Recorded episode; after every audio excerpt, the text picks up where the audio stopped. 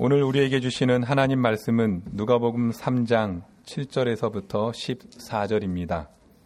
요한이 세례 받으러 나오는 무리에게 이르되 독사의 자식들아 누가 너희에게 일러 장차 올 진노를 피하라 하더냐 그러므로 회개에 합당한 열매를 맺고 속으로 아브라함이 우리 조상이라 말하지 말라 내가 너희에게 이르노니 하나님이 능히 이 돌들로도 아브라함의 자손이 되게 하시리라. 이미 도끼가 나무 뿌리에 놓였으니 좋은 열매 맺지 아니하는 나무마다 찍혀 불에 던져지리라. 무리가 물어 이르되 그러면 우리가 무엇을 하리이까? 대답하여 이르되 옷 두 벌 있는 자는 옷 없는 자에게 나눠 줄 것이요 먹을 것이 있는 자도 그렇게 할 것이니라 하고 세리들도 세례를 받고자 하여 와서 이르되 선생이여 우리는 무엇을 하리이까 하매 이르되 부과된 것 외에는 거두지 말라 하고 군인들도 물어 이르되 우리는 무엇을 하리이까 하매 이르되 사람에게서 강탈하지 말며 거짓으로 고발하지 말고 받는 급료를 족한 줄로 알라 하니라. 아멘. 어떤 것에 차이가 클때 천지 차이라는 말을 합니다. 하늘이나 땅만큼이나 다르다는 것입니다. 반면 별 차이가 없을 경우에는 종이 한 장 차이라는 표현을 쓰곤 합니다. 천지 차이든 종이 한 장 차이든 일상에서 그 정도가 어떠하든 우리는 살아가면서 차이를 경험하고 차이를 느낍니다. 누가복음 3장 1절과 2절에 등장하는 인물들과 세례자 요한의 신분을 보면 천지 차이라는 표현이 맞습니다. 본디오 빌라도, 헤롯 안티파스, 헤롯 빌립, 루사니아, 그리고 안나스와 가야바는 오늘날의 표현을 빌리면 갑 중에 갑입니다. 반면 요한은 광야에서 거친 음식을 먹고 거친 옷을 걸치며 빈 들에서 거친 잠자리로 살던 사람입니다. 당시 하나님의 말씀이 갑의 신분으로 살던 사람들에게 임한 것이 아니라 그들과는 천지 차이처럼 보이던 비인들에 살던 요한에게 임했습니다. 12월 마지막 주일에 정한조 목사님을 통해 이미 들었듯이 하나님의 말씀이 요한에게 임했을 때에 요한의 가장 중요한 사역은 세례를 베푸는 일이었습니다. 요한이 세례를 베푼 이유는 사람들로 하여금 회개하게 하기 위함이었습니다. 회개가 무엇입니까?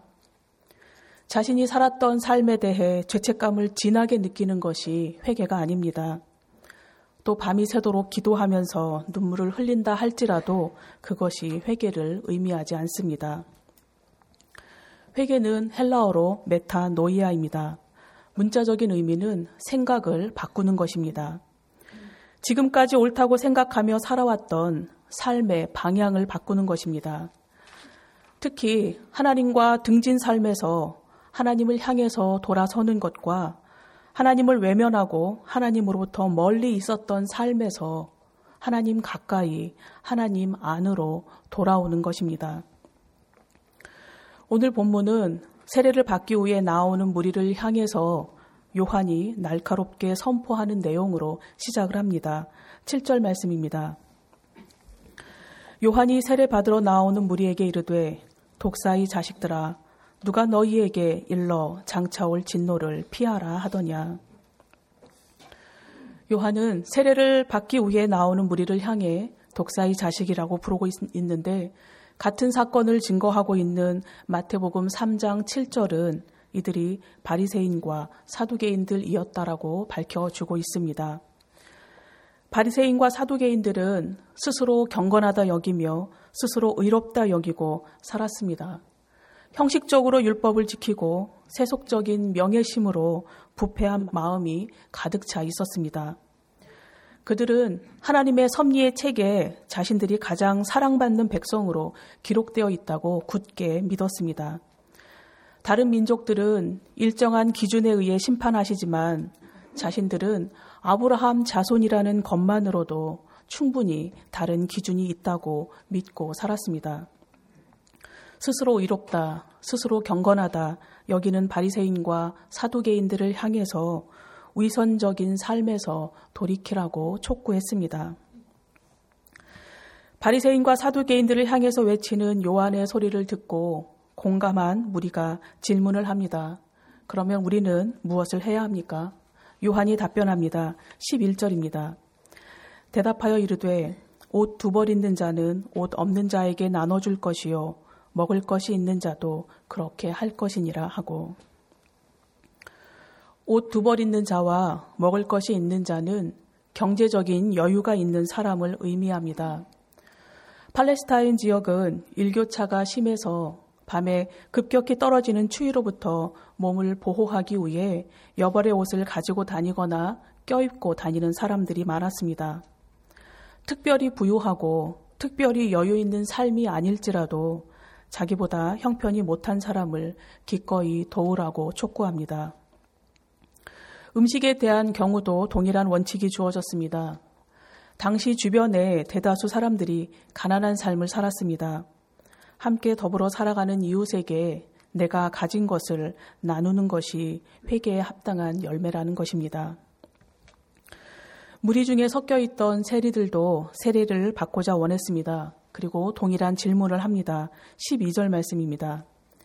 세리들도 세례를 받고자 하여 와서 이르되 선생이여 우리는 무엇을 하리이까 하매 당시 일부 세금은 지역 통치자들의 변덕에 따라서 징수가 되곤 했습니다. 지역의 통치자들은 뻔뻔스러울 정도로 자기 주머니를 채우면서 세금을 걷는 세리들에게도 같은 일을 할 수 있는 무언의 허가증을 내주었습니다. 세리들은 무언의 허가증으로 할당한 세액을 초과해서 걷어들이고 그 초과한 그것들로 자신들의 배를 불리던 사람들입니다.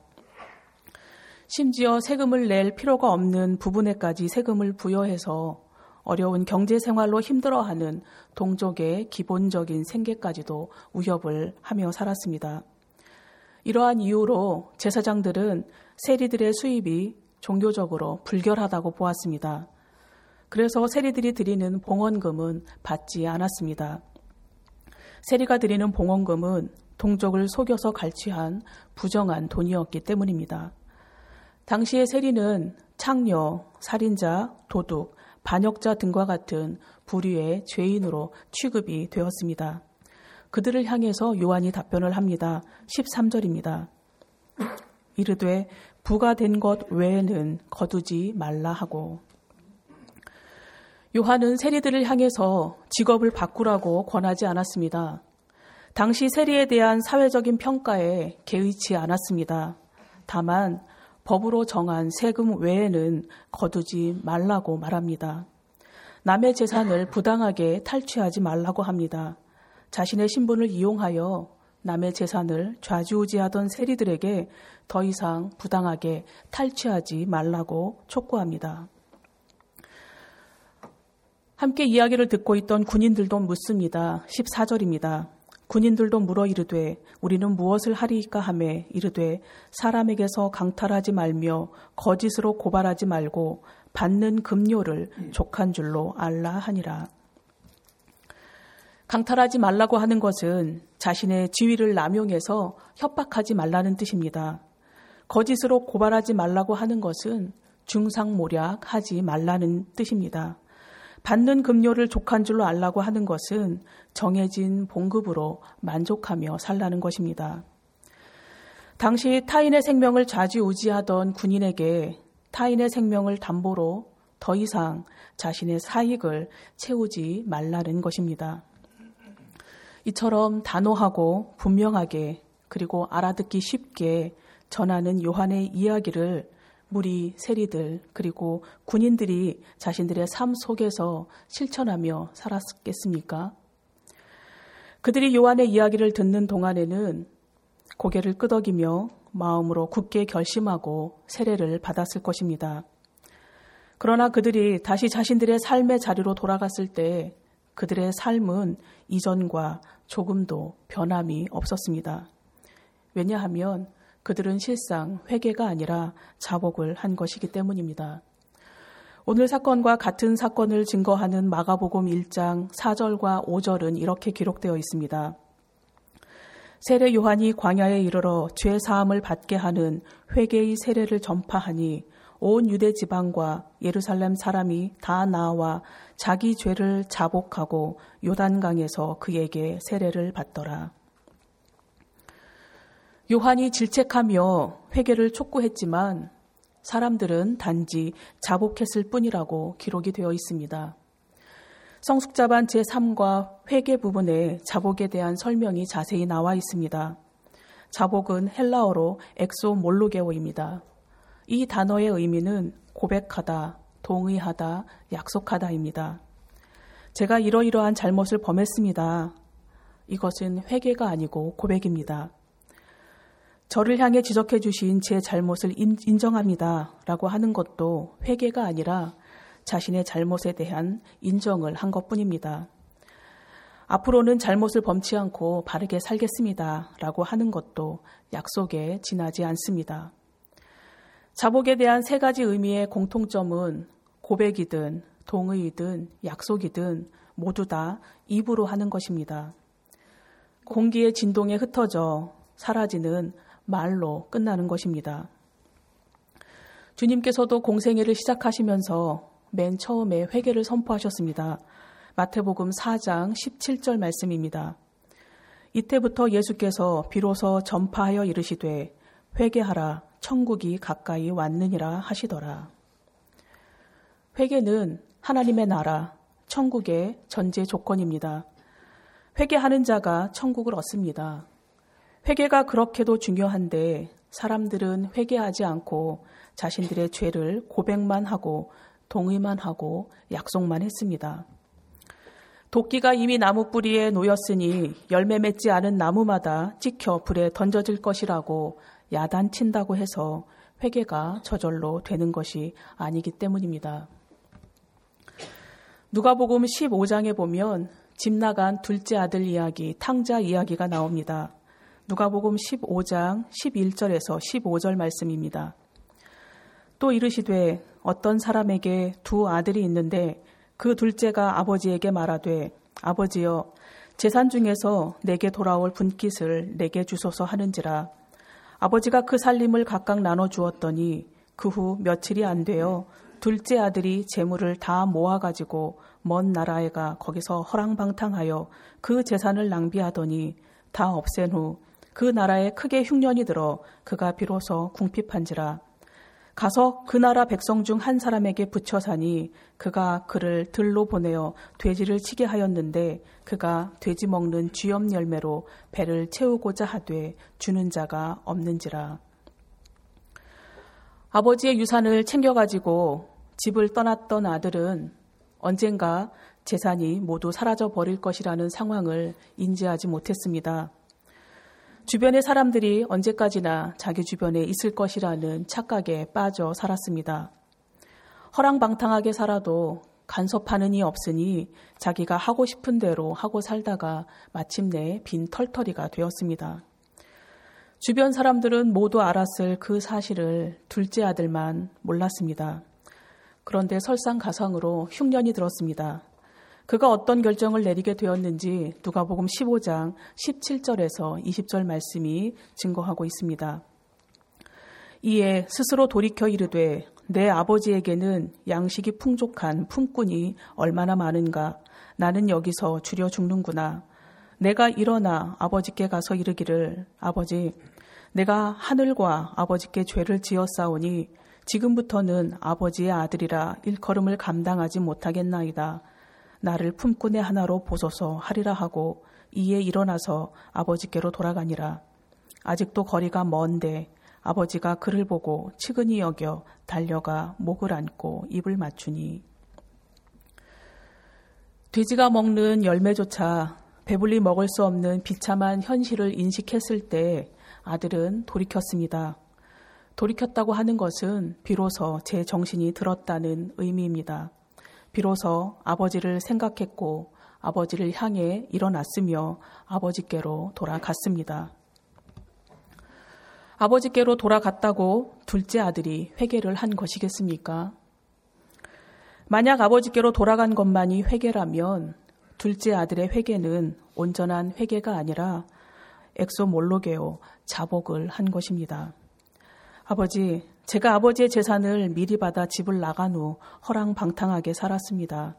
재산을 탕진하고 돌아온 저를 아들이라 부르지 마시고 아버지 집에 품꾼으로 써 주십시오. 라고 고백하고 자신의 잘못을 말씀드렸다면 그것은 자신의 죄를 인정한 것이며 앞으로는 그렇게 살지 않겠다는 약속을 드린 것에 지나지 않습니다. 그러나 둘째 아들의 돌이킴을 진정한 회개로 보는 것은 아들의 말과 행동에 의한 것이 아닙니다. 20절 말씀을 다시 읽겠습니다. 이에 일어나서 아버지께로 돌아가니라 아직도 거리가 먼데 아버지가 그를 보고 측은히 여겨 달려가 목을 안고 입을 맞추니 치근히 여겨라는 말은 헬라어로 스클랑 크니 조마이입니다. 창자를 끊는 것 같은 마음, 애간장이 타는 마음을 의미합니다.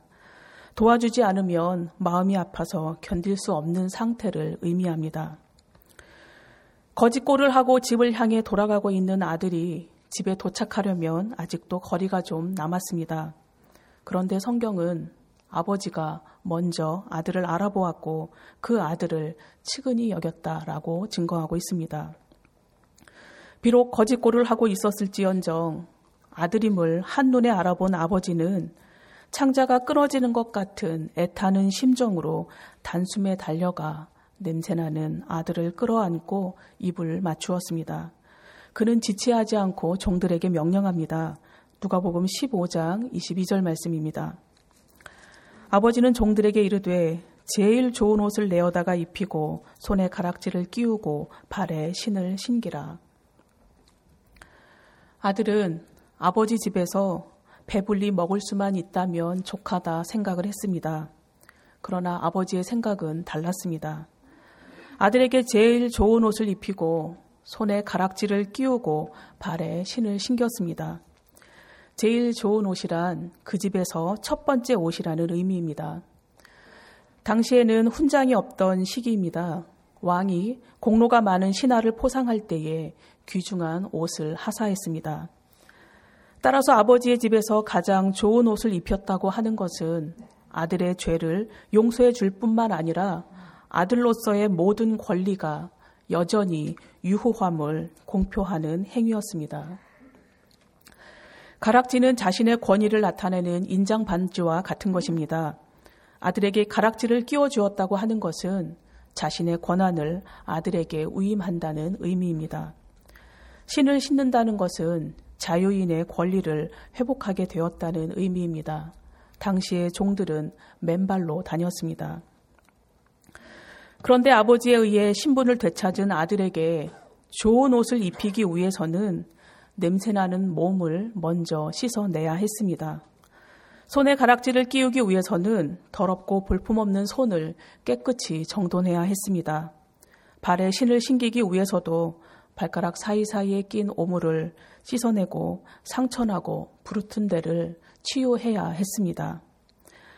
아들은 자신의 몸이 깨끗해지는 것을 보면서 악취를 풍기던 자신의 몸에서 향기로운 냄새가 나는 것을 보면서 아버지의 사랑을 마음속 깊이 받아들였을 것입니다. 자신의 몸이 몸에 새 옷이 입혀지고 손가락에 가락지가 끼워지고 발에 신이 신겨지면서 자신이 어떤 죄를 저질렀는지 더 또렷하게 자각했습니다. 그리고 다시는 이전의 삶으로 돌아가지 않았습니다. 아들이 집으로 돌아와 제일 먼저 한 일은 자신을 청결하게 씻기는 일이었습니다.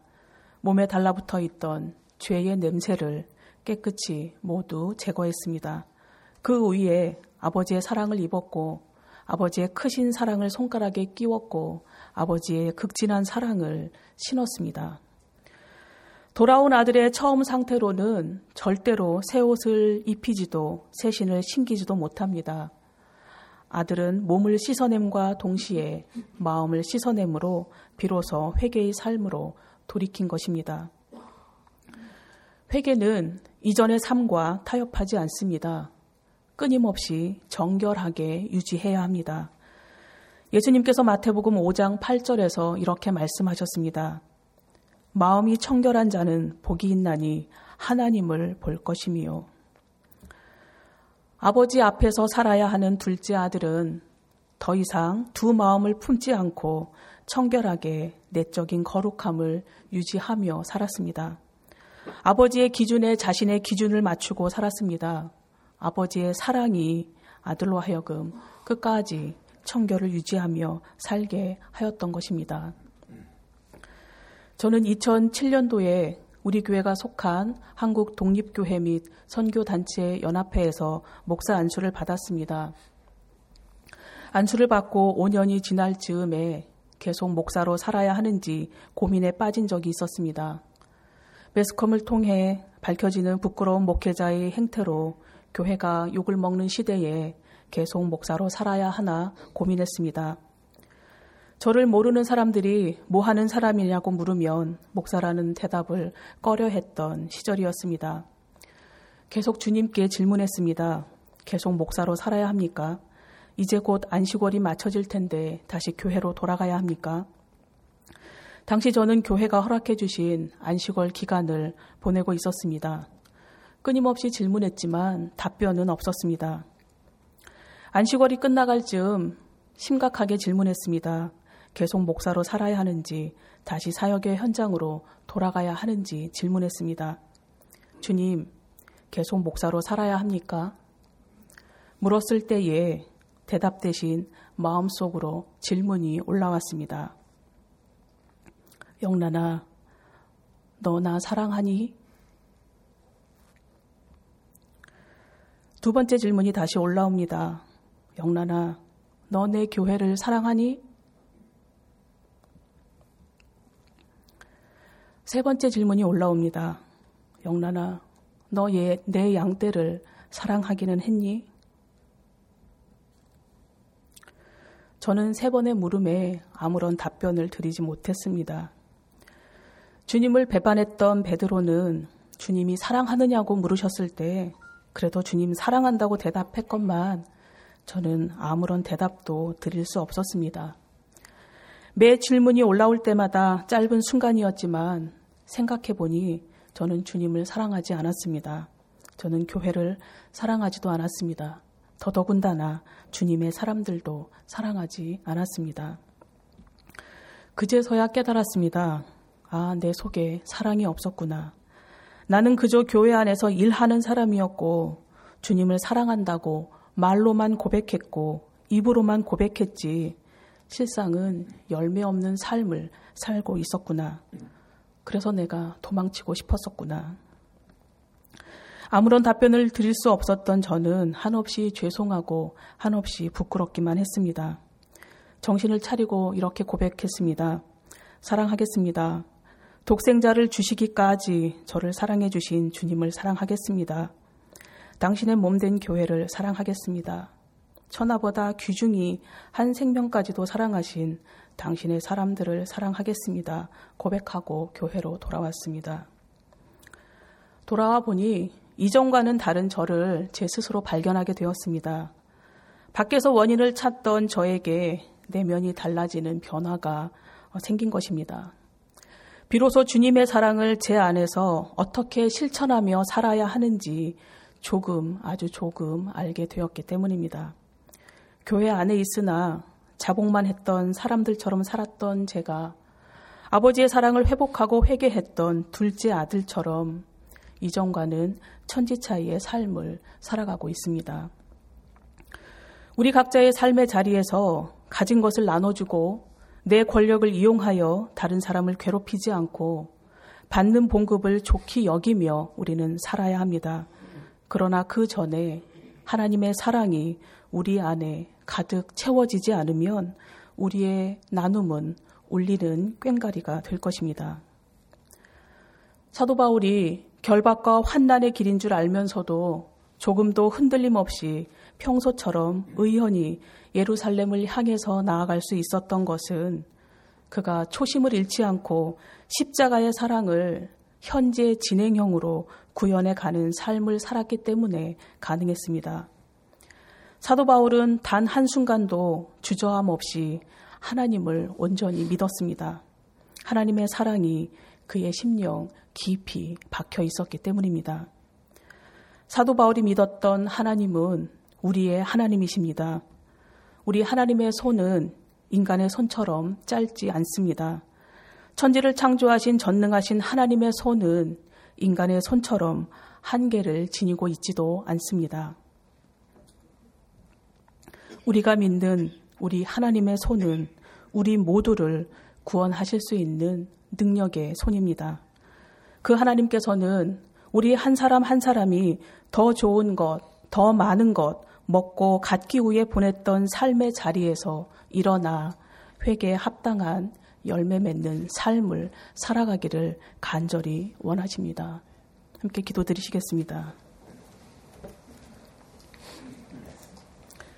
하나님 아버지, 살아가는 매 순간 우리는 차이를 느끼며 살아갑니다.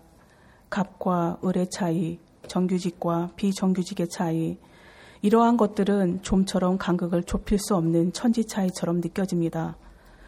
그러나 살아계신 하나님의 말씀은 의의 삶을 살았던 빈들의 요한에게 임했고 그 말씀은 오늘 우리에게까지 전해졌습니다. 요한은 자신을 향해 오는 바리새인들과 사두개인들을 향해 독사의 자식들이라고 야단쳤습니다. 회개하지 않으면 찍혀 불에 던져질 것이라고 외쳤습니다. 그러나 아무리 혼을 내어도 그들의 삶에는 변화가 없었습니다.